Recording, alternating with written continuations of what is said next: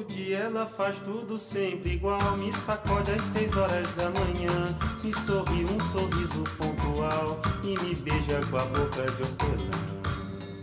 Oi, Thiago Wagner. Oi, Leonardo Spinelli.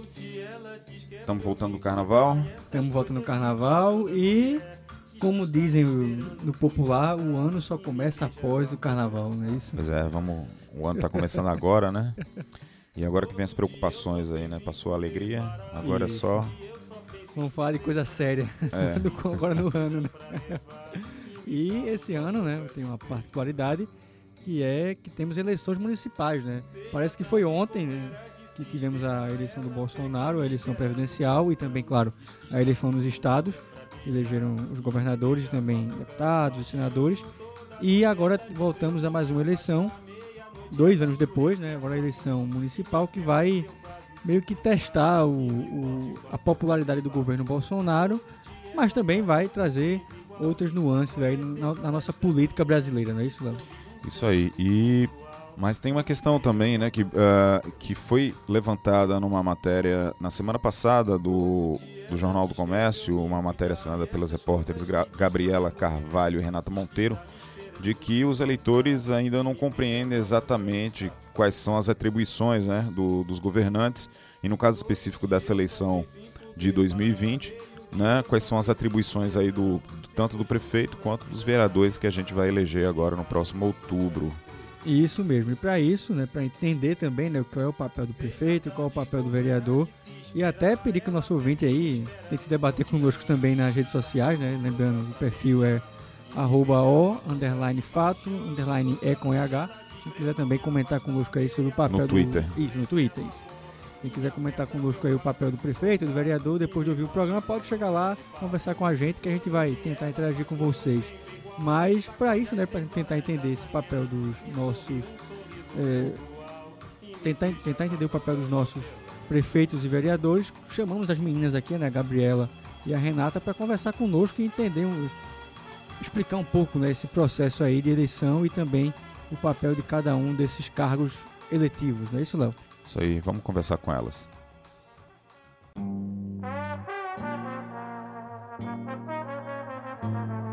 Então, Thiago Wagner, a gente está aqui com duas jovens repórteres do Jornal do Comércio, a Renata Monteiro e a Gabriela Carvalho, repórteres de política, não é isso? Isso, isso. E nesse final de semana elas fizeram uma, na verdade, na semana passada, né, fizeram uma matéria sobre as funções, né, e, e, enfim, os objetivos da, da prefeitura e, das, e da Câmara dos Vereadores. É, a minha per- primeira pergunta, é, Renata, seria como é que surgiu essa pauta? Então, Leonardo, a gente está num ano em que vão ocorrer eleições municipais, né? São mais de 5 mil municípios no país e a gente que trabalha com política é, percebe no dia a dia que existe ainda uma confusão, de uma maneira geral, por parte dos eleitores é, a respeito das atribuições de um prefeito, de um vereador, de um deputado. Muita gente ainda confunde. É, Gabriela pode até conversar depois, falar um pouco mais sobre essa questão. Ela fez, um, fez algumas entrevistas, foi para a rua, falou com algumas pessoas. E na prática mesmo, ela conversou com várias pessoas que não sabiam o que é que um prefeito fazia, o que é que um vereador fazia. Então, como a gente está começando a fazer a cobertura agora, no começo do ano, sobre eleições, é, que vão ocorrer em outubro. Então a gente pensou, não, porque a gente não faz uma matéria, então, algu- algumas matérias bem de beabá, explicando passo a passo de quais são as, as atribuições desses cargos. Porque, sei lá, às vezes eu acho que é comum. É, todo mundo já deve ter ouvido, por exemplo, alguém reclamando do prefeito por conta da segurança na cidade. Só que isso não é atribuição do prefeito. Apesar dele ter, sim, a função de, de cobrar do governador, que é quem é o responsável por cuidar da segurança nas cidades, mas é, em si ele não tem a, ele não tem prerrogativa para cuidar desse tipo de serviço. O prefeito ele tem outras atribuições. Foi pensando nisso que a gente é, chegou à conclusão de fazer essa, essa, essa- essas matérias para poder explicar mesmo para a população, para os leitores, é, como é que isso funciona direitinho. E, e, meninas, bem-vindas ao programa mais uma vez, né? Espero que vocês gostem. E o que me chamou a atenção também na matéria foi justamente isso, né? Sobre a questão de o povo não sabe, né? O povo, falo, a maioria das pessoas, lógico, né? Não sabe a função mesmo do prefeito, né? sabe a função mesmo do gestor municipal. E o que me chamou também a atenção, e lembrei também de alguns casos que a gente ouve no dia a dia, né?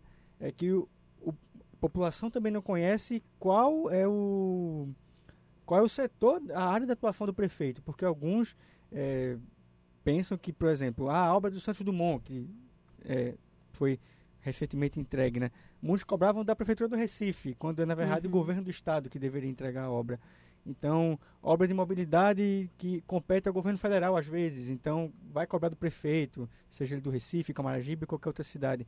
Então, às vezes a população não sabe nem é, qual é a área de atuação do prefeito, mas também não sabe é, qual órgão cobrar exatamente, é, qual órgão está vinculado né, à prefeitura do, da cidade para poder fazer a cobrança devidamente. Né? E também, muitos também não entendem como é que é a relação do prefeito com os gestores, não só do Estado, mas também gestores federal. Né? Muitos acham que basta o prefeito chegar lá, bater na porta do, do Bolsonaro e dizer, olha, me dê mais dinheiro aqui para reformar o Geraldão, por exemplo, e, e, vai ser muito fácil. Né? Então, como é que é essa relação do prefeito da cidade com os gestores, não só estadual, mas também o gestor federal, né? no caso, o presidente? Isso. É, acontece muito essa, essa confusão, assim, e isso acaba afetando justamente, e ainda mais numa época assim, de redes sociais, né? Que as pessoas acabam acreditando que só despejando suas queixas é, na, na, nas páginas do, do, de A ou de B, eles vão já estão exercendo lá a sua função de cidadão. E não é bem assim que acontece. É, as pessoas elas precisam, como você bem disse, saber é, quem é responsável pelo quê, até para poder fazer as cobranças devidas. Então, como eu estava usando como exemplo, é, muito recentemente a gente tem discutido muito questão de segurança pública, né? É, e aí, é como eu falei, a, o, o, prefeito em si ele não tem poder para cuidar dessa, dessa questão. Apesar de existir a, a guarda municipal, a guarda municipal ela não tem, é, ela não, não faz a segurança pública, né? faz segurança patrimonial, enfim, tem outras atribuições. É, mas o prefeito ele tem sim é, a capacidade e ele tem o dever, inclusive, de cobrar por recursos, tanto junto ao governo do estado, quanto as suas ban as bancadas de cada, de cada estado. Então, ele pode cobrar, sim, a um deputado, por, é, pedir emendas, pedir o, o a, o apoio para que eles possam, sim, é, fazer essa, essa interlocução com órgãos do governo federal para que possa trazer recursos para essa cidade. Isso de uma maneira geral, né? A gente fala de recursos tanto para infraestrutura como para N áreas, assim. Então, é, não é porque, vamos supor, um, um, prefeito ele é de oposição, ele não vai ter relação, por exemplo, um prefeito do PT, ele não vai bater lá no governo, no governo federal porque ele não, não tem essa relação ideológica com o presidente. Não, ele tanto pode como deve fazer isso, né? É, mas que, como você mesmo disse, isso não é uma relação automática. Por isso que ele tem que estar tá sempre. A, o canal de diálogo tem que estar tá aberto. É, a gente teve o acidente aí do, do metrô, né? Sim. No metrô do Recife. O, o metrô do Recife, ele é. Ele é, é ele está sob o, o, o, comando né, da CBTU, que é uma empresa, uma companhia federal. É, o governador foi questionado sobre isso é, numa, numa agenda dele e ele afirmou que vai cobrar aí do, do ministro de Desenvolvimento Regional novo, o Rogério Marinho, é, ações para resolver esse problema, porque o metrô se transformou numa, numa grande, num grande Feira. problema, isso, numa bomba relógio, né? Então, assim, pra, é só para você ter, para a gente ter uma ideia de como isso funciona é, não, não bastaria para o governador dizer, ah, isso não está sobre, sobre minha sobre, minha, é, sobre a minha responsabilidade, então não tenho nada a ver com isso. E isso acontece também com prefeitos. Então, tudo isso está interligado. Quer dizer, tem que ter a articulação, né? Isso, a articulação política. Faz, faz parte do, da tarefa. Você colocou na sua matéria, Renata, que entre as atribuições do prefeito estão a educação infantil, né? Tiago falou do Santos Dumont, que é, um, é na verdade é um colégio estadual e é, é de nível médio, né? Isso. Mas o prefeito cuida da educação infantil, é, ensino fundamental, saúde básica, a limpeza urbana, iluminação pública e formação da guarda municipal. Mas aí eu gostaria de, de perguntar para a Gabriela é, Carvalho, ela que falou aí com o pessoal nas ruas, né? Me parece que a principal dúvida, os principais questionamentos que o público teve foi com relação à segurança pública, é isso mesmo? Inclusive é um tema que foi bastante decisivo na, na última eleição, né? Que foi para governador. Então, é uma questão um pouco complicada, porque todo mundo se queixa de tudo e quer cobrar tudo, mas como a gente já havia comentado aqui, a gente não sabe a quem se queixar do quê é muito complicado. Quando eu estava nas ruas e eu comecei a perguntar às pessoas, tanto para vereador quanto para prefeito, as pessoas às vezes confundiam qual era a função de um prefeito e achavam que era do vereador e vice-versa. E eu até me choquei, porque assim, um prefeito, que é ao nível macro e que é mais conhecido, querendo ou não, e as pessoas ainda assim não sabiam dizer o que é que ele fazia. E para vereador também. E é engraçado porque assim, vereador era para estar mais próximo do povo. Ele é é o que pelo menos deveria ser uma ponte entre a população e a prefeitura. É ele que demanda as coisas, as, de, as demandas da, da população deveriam ser feitas do vereador ao prefeito. E as pessoas elas não sabem disso, elas votam às cegas e às vezes elas não sabem a quem recorrer a alguma coisa porque elas não sabem quais são as funções dos cargos. Então é uma situação muito complicada, porque como é que a gente pode se queixar de algo quando a gente não sabe a quem a gente pode recorrer? Então, é realmente muito difícil e isso é uma coisa muito enraizada, assim, da gente não saber quem, quais, quais são as funções do nosso vereador, quais são as funções do nosso prefeito, porque aí sim a gente pode se queixar com propriedade sobre alguma coisa, sabe?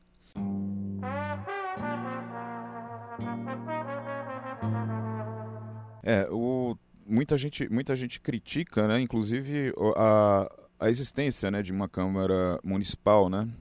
Porque as, e, e, na realidade brasileira, no, no, até na, na forma como é feita a, a eleição aqui no Brasil, termina-se que esses políticos que deveriam, como você está dizendo, estar tá mais próximos da população, às vezes a gente nem sabe exatamente em quem votou para vereador, né? Tanto tão distante eles estão da nossa, da nossa realidade, né? Eu mesmo não, não me lembro em quem eu, tenho, eu, eu votei para vereador. E, e, até porque, Léo, meninas, porque às vezes o, o, político ele usa o cargo tão pouco tempo que já vai querer outra eleição, né? Como a gente tem eleição, é um, uma coisa típica aqui no Brasil, tem eleição a cada dois anos, né? Uma para municipal, que é prefeito e vereador, e outra no nível maior, que é o presidente, governador e os deputados. Às vezes o cara se elege como vereador em uma eleição, já quer ir para deputado estadual na outra, quer governador prefeito na, na seguinte, e aí vai, vai seguindo e às vezes ele fica muito pouco tempo no, no cargo que ele foi eleito inicialmente. Né? Mas vocês sentiram algum sentimento aí com relação à população em relação à a, a, avaliação que elas fazem da, da, da atual gestão aqui do Recife?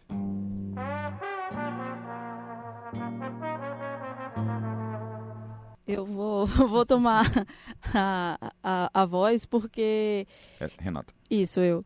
Porque eu não cheguei para a rua para falar com a população, mas é, depois que a gente publicou a matéria nas redes sociais do JC, é, a, muita gente comentou. E, assim, impressionante como 90% dos comentários de quem viu a matéria lá, o post da matéria, foi tipo: é o título era Você sabe o que um prefeito faz? Aí todo mundo era tipo, nada. Ah, prefeito rouba. Ah, prefeito é, tá ali para só comentário negativo. É impressionante. Eu não sei se Gabriela também acompanhou na, na matéria dela, mas assim, na, no, nas publicações de comentário de rede social, claro que não é um termômetro 100%, mas até a gente consegue entender mais ou menos assim, que o pouco que as pessoas entendem da, dessa, dessa relação de poder é uma visão muito negativa. E isso é bem preocupante, eu acho. Não, é realmente uma coisa complicada. Quando eu estava, eu, eu, lembro que eu fui fazer, fui fazer as entrevistas na Praça do Derby, que é justamente um lugar mais movimentado, então eu falei com pessoas de várias idades. E sim, até quando eu perguntava, a maioria, quando não tentava explicar realmente quais eram as funções, dizia: não, prefeito é para comer dinheiro do povo, vereador, meu Deus do céu, nem se fala.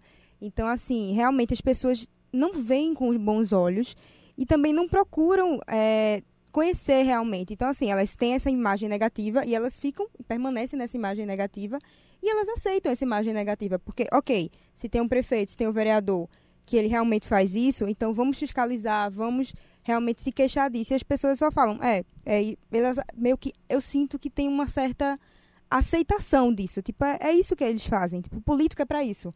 Então, tipo, eles não, não se mobilizam mais. É só. É, se desiludiu e é isso. Então, se você vai perguntar, sempre vai ser isso.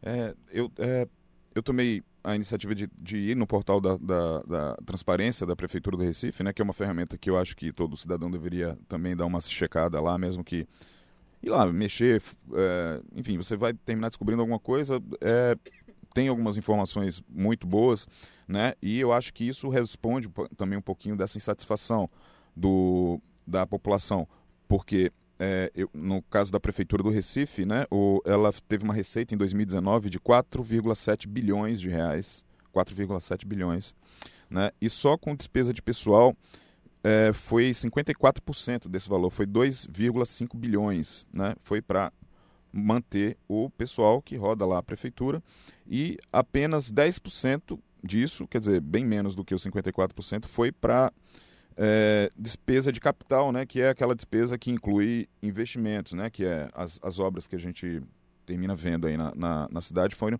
485 milhões, isso incluindo aí é, despesas com amortização de dívida, né, ou seja, foi é, recursos que a prefeitura pegou anteriormente, emprestado e está pagando para os bancos, né, uh, ou seja, 4,7 bilhões de receita, 2,5 bilhões de despesa com pessoal e apenas 485 milhões com despesa de capital, incluindo aí é, amortização de dívidas, né? Quer dizer, o investimento né, na, na melhoria da cidade termina ficando muito aquém do que a própria estrutura do, do, do serviço público né, é, demanda da sociedade, quer dizer, é um peso muito grande e com pouco resultado, né?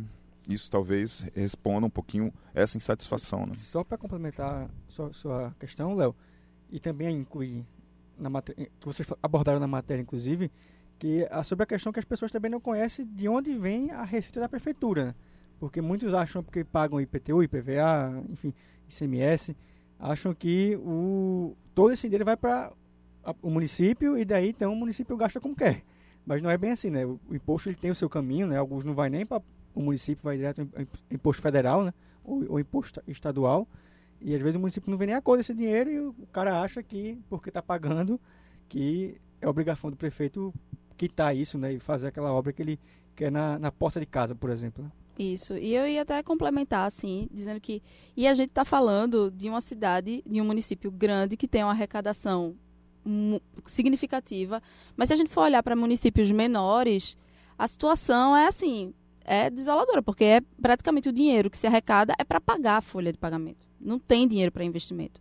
Os, os, municípios menores do estado são totalmente dependentes do que de dinheiro de fora, dinheiro do estado, dinheiro federal, inclusive para pagamentos básicos, sei lá, de professor, de remédio, imposto de saúde. Então, assim, a situação é bem complicada, porque hoje, como, como o Leonardo mostrou, as prefeituras gastam muito, muito com folha de pessoal. E assim, a gente vê que não há um, um trabalho, um, uma estruturação para tentar virar isso. Como é que faz? É a mesma situação da, da questão da Previdência. É, de tanta gente aí, a, a, tantos gastos sendo direcionados para pagar inativo porque não se tem uma organização. Agora a gente já começa, depois da reforma da Previdência, e aí as coisas estão começando a, a ver, mas isso é uma coisa para longo prazo. Longo prazo. É. E aí, como é que fica até lá? Como é que vai ser fica feito? Um orçamento engessado, né? Exatamente. E praticamente 90% do orçamento fica já congelado para você pagar e o resto você se vira, né? Que é muito pouco, né? Isso. E aí a gente vê justamente esses movimentos é, de, de prefeitos indo pelo menos uma vez por mês, de Pires na mão, para Brasília. Uma romaria quase. Né? Exatamente, né? uma romaria sem fim, porque eles estão sempre dependentes desses recursos. Porque, como, como você lembrou, tem lá, né? Ah, não, porque de onde vem o dinheiro do município? Ah, vem do IPTU, vem de não sei aonde, não sei aonde, mas isso não dá para pagar as, as despesas. Definitivamente não dá. E principalmente em municípios muito pequenos, que são muito dependentes.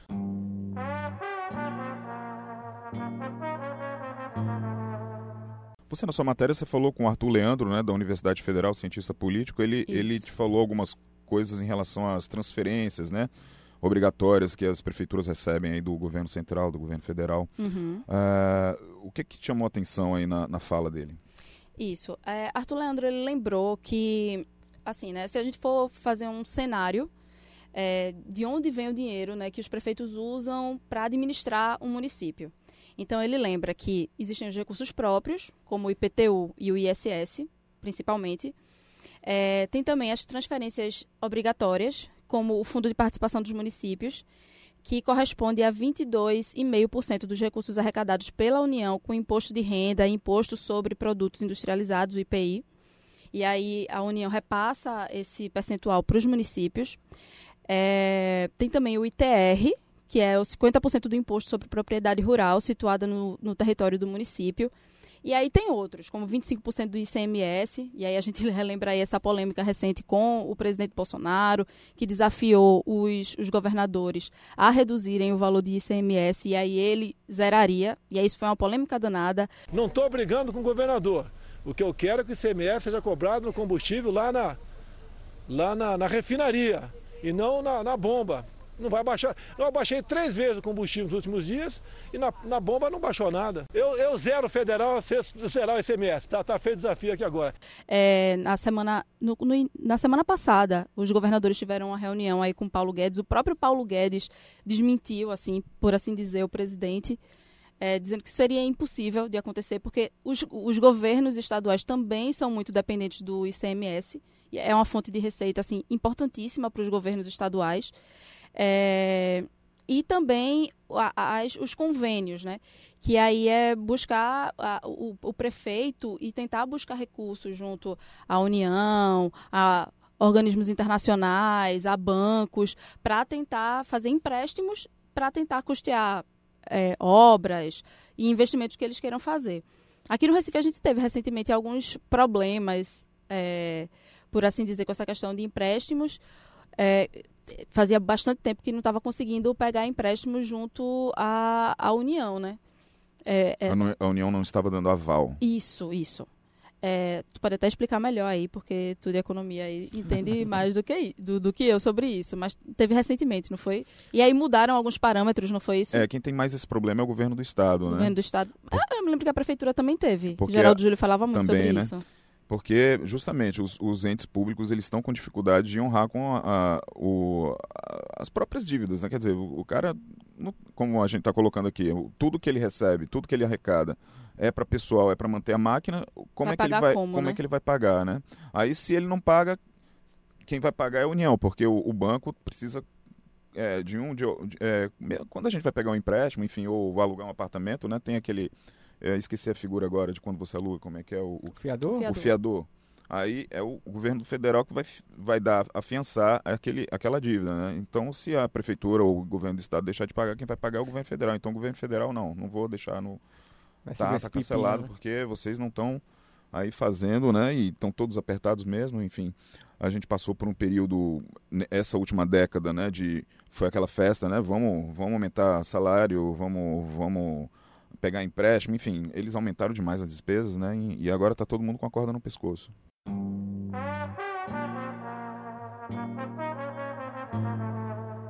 Queria voltar para Gabriela, até para a gente discutir já muito aqui sobre o prefeito e até passou um pouquinho sobre a questão do, dos vereadores, né, que a gente comentou logo no começo, que seria meio que a ponte entre a população e o gestor do executivo, mas também tem outras funções do vereador, né? O vereador ele também a função de fiscalizar o prefeito, de fazer esse acompanhamento da gestão do município no dia a dia, né? E como a gente já falou, ele é a ponte da, da cobrança da população que passa pelo vereador, que chega ao prefeito, né? Como é que é essa relação entre o vereador e o prefeito e o que de fato faz o vereador, já que a gente está debatendo tanto o que faz o prefeito, o que é que faz também o vereador? Né? Então, é, bem, basicamente, além de legislar, ele pode propor e aprovar ou não projetos de, de outros vereadores, né? A ideia é essa, e fiscalizar o executivo. Então, assim, grande parte da, da, do, do, da função dele é muito isso, assim, de propor projetos que melhorem na a, que melhorem o município de alguma forma, que são demandas da população.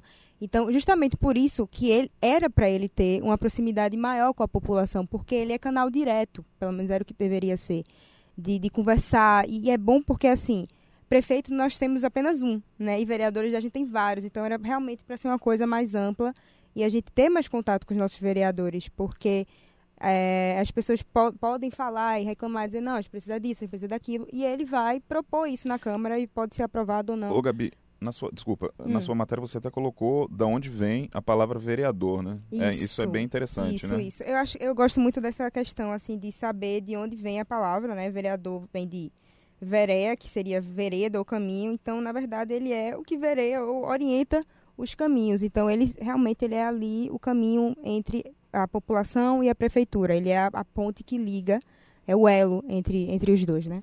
Ah, Só, só para completar a questão do vereador, você também conversou com o João da Costa, que foi prefeito do Sim, Recife sim. e é atual vereador. Ele te disse as impressões dele, né? Quer dizer, ele, é- essa experiência dupla aí, né?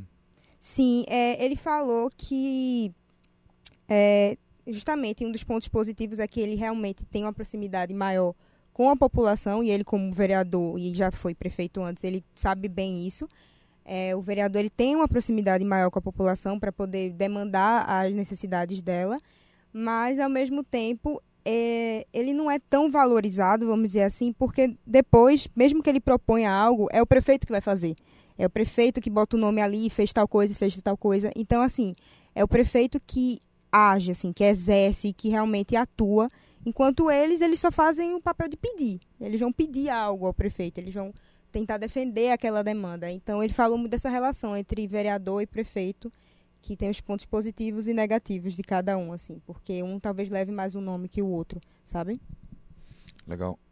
Sim, não, só para acrescentar também, e as minhas se quiserem também complementar, sobre a relação, como é em qualquer canto na nossa política, a relação partidária entre o vereador e, e- e o prefeito, né? Que em alguns municípios, principalmente, quando a Câmara é de oposição, a maioria, e o prefeito é de, de outra ideologia, fica aquela briga né, política e a, cidade praticamente não anda, não é isso? Isso é muito importante que, a- mesmo que não haja alinhamento ideológico, alinhamento político, exista o canal de diálogo entre a, a prefeitura e a Câmara Municipal. É impossível é, um, um- um- um governo municipal andar se isso não acontecer, porque todas as demandas é, são interligadas. Porque o prefeito ele vai, pode até fazer um- um- uma proposta de, de um projeto de lei, por exemplo, mas os vereadores podem, podem barrar. E vice-versa, porque os vereadores também podem, podem fazer mil projetos de lei e o prefeito vai ter que sancionar, se for o caso, ou vetar. E aí, se não houver esse diálogo, como é que vai haver governo? Porque tudo que é proposta é, é, passa pela Câmara, no caso, proposta do prefeito, inclusive as orçamentárias. Então, para governar, para colocar dinheiro em X ou em Y, isso vai ter que passar pelo, pela, pela Câmara de Vereadores. Então, é fundamental que haja esse diálogo, que as questões da cidade, Gabriela falou essa questão tipo, ah, porque é o prefeito que vai acabar colocando o nome. Tem muita coisa de vaidade aí também, e a gente tem que pensar que isso tem que ficar de lado. A, a, a vida do município tem que, tem que estar em primeiro lugar. Mas não é o caso aqui do Recife, né? Aqui parece que é rolo compressor total, né? Na região metropolitana, a gente percebe que são raras as exceções em que o, o O prefeito, prefeito não, não tem maioria na, na Câmara. É muito é, é bem, bem difícil, assim.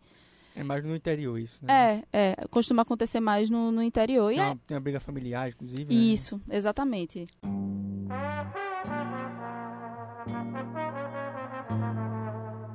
Agora, é, a gente está encerrando o, o- o tempo da gente, mas como a gente está nessa. na- vai começar agora na campanha ele- eleitoral e tal, você colocou na sua matéria também que é, quando, é, os prazos né, e de, de campanha e também o que, que o prefeito, como candidato, se bem que não vai ser o caso aqui do Recife, mas a gente vai ter em outros municípios, por exemplo, Jaboatão, Também Olinda, né? em Olinda, o que, que o prefeito pode e o que, que não pode fazer né, em- como candidato e quais são os prazos que a gente tem aí a- a- agora.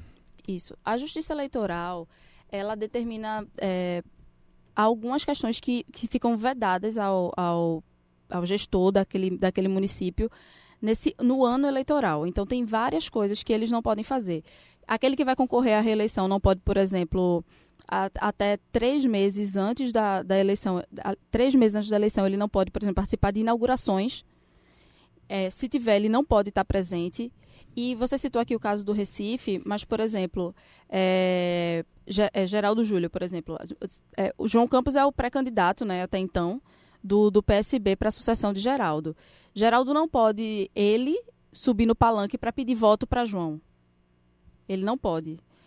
É, nesse, nesse período ele não pode fazer isso, porque é, a Justiça Eleitoral entende que ele estaria usando a máquina para favorecer o, o, candidato dele.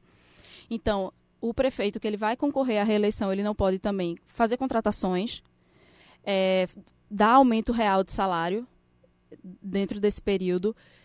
É uma lista extensa, uma lista gigante. Tá tudo no site do, do, do TSE. Uma das coisas que a gente conversou com o diretor-geral do TSE e ele que ele deixou bem claro assim, população, como você disse do portal da transparência, conheçam, entre no site do TSE, do site do TREPE, lá tem muita informação. Então, é possível ver, por exemplo, poxa, eu estou em dúvida. Gente, eu achei isso tão estranho, o prefeito fazendo tal coisa. A pessoa pode denunciar? Pode denunciar também. Tem os canais da ouvidoria, tanto através do site como por telefone.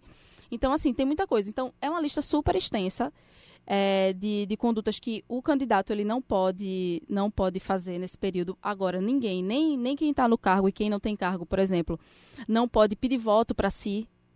Pode sim participar de debate, pode se colocar como pré-candidato, mas não pode fazer promessa de campanha, por exemplo, fazer promessa, pedir voto, essas coisas não pode. Então é bom que a população ela fique bem atenta, fiscalize, denuncie se for o caso, porque hoje a gente tem muito canal, tem, tem vários canais. E assim, às vezes a gente, é como eu disse no começo, né? A gente fica tão preso lá aquela vida de rede social que acha que só se queixar na nossa própria timeline ou chegar na timeline do, do candidato e fazer uma queixa é suficiente. E não. Assim, o, o trabalho, o exercício de cidadania vai além disso. A gente pode ir além, a gente deve ir além, a gente precisa conhecer o, como as coisas funcionam para a gente poder cobrar e, e, e, ter voz mesmo. Esse ano a campanha vai ser mais curta, né? Começa quando? Começa a partir do dia 16 de agosto. É, já, aí, a partir do dia 16 de agosto já libera é, propaganda eleitoral e já, já... São quantos dias? 45? É. 45. Isso. A, Isso. Até chegar outubro, até... Outubro. É o primeiro fim de semana de outubro, eu não lembro exatamente, mas acho que é dia 2. 2 de outubro. Ou é 4. Não... Ou 4. Acho que é 4. É 4, né? Beleza. Pronto. Primeiro fim de semana de outubro. Pois é, né? encerramos aqui nosso bate-papo com as meninas. Espero que vocês tenham gostado. Espero que vocês voltem também. Acho que vocês vão voltar, inclusive, para debater muita política durante, durante, o ano. Como o Léo já falou, esse ano temos eleições municipais e acho que vocês vão voltar mais de uma vez aqui para discutir com a gente como é que está a política eleitoral, digamos assim, agora daqui para frente, né? Ah, a gente que agradece, foi ótimo. Quando quiserem, pode chamar. Obrigado, Renata. Obrigado, Obrigada, Gabriela. pessoal.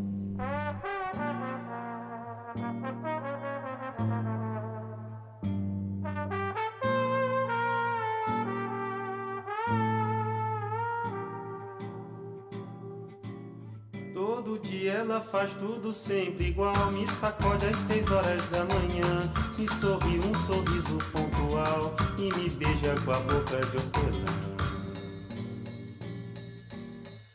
Então, Thiago, conversa legal com, com Gabriela e com Renata, né? Bem esclarecedora. As meninas fizeram um bom trabalho aí.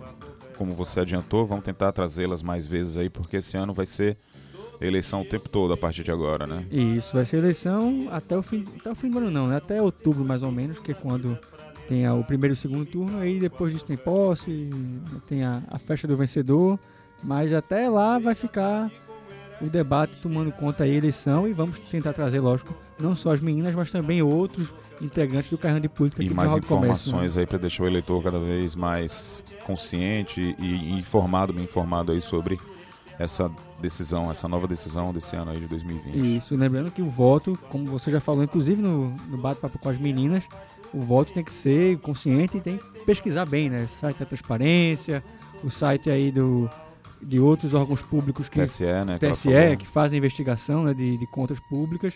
Então, o voto consciente aí faz parte do nosso dever como cidadão e é, acessar esses sites, né, esses recursos que são gratuitos, né, estão aí à nossa disposição para poder fiscalizar bem e escolher bem o nosso voto, não é isso, Léo?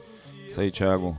Obrigado mais uma vez, irmão. Só lembra aí nosso ouvinte da, das nossas plataformas, né? Claro, o, o, nosso ouvinte que quiser acompanhar pode acessar, claro, as principais lojas de podcast, que é Spotify, Google Podcast, Heardiz, Addicted e também, claro, no site da Rádio Jornal, onde fica lá o programa todo consolidado do Fato É, não só esse agora sobre eleições, mas todos os outros anteriores, sobre o Carnaval, que a gente conversou com o Teles, sobre o Big Brother, que a gente conversou com o Robinho, Quem quiser pode aí procurar no site da Rádio Jornal. O fato é que vai ter a lista completa do primeiro até o último programa até agora feito pela nossa equipe. É isso aí, Thiago. Obrigado e um abraço a todo mundo. Um abraço a todo mundo e até semana que vem.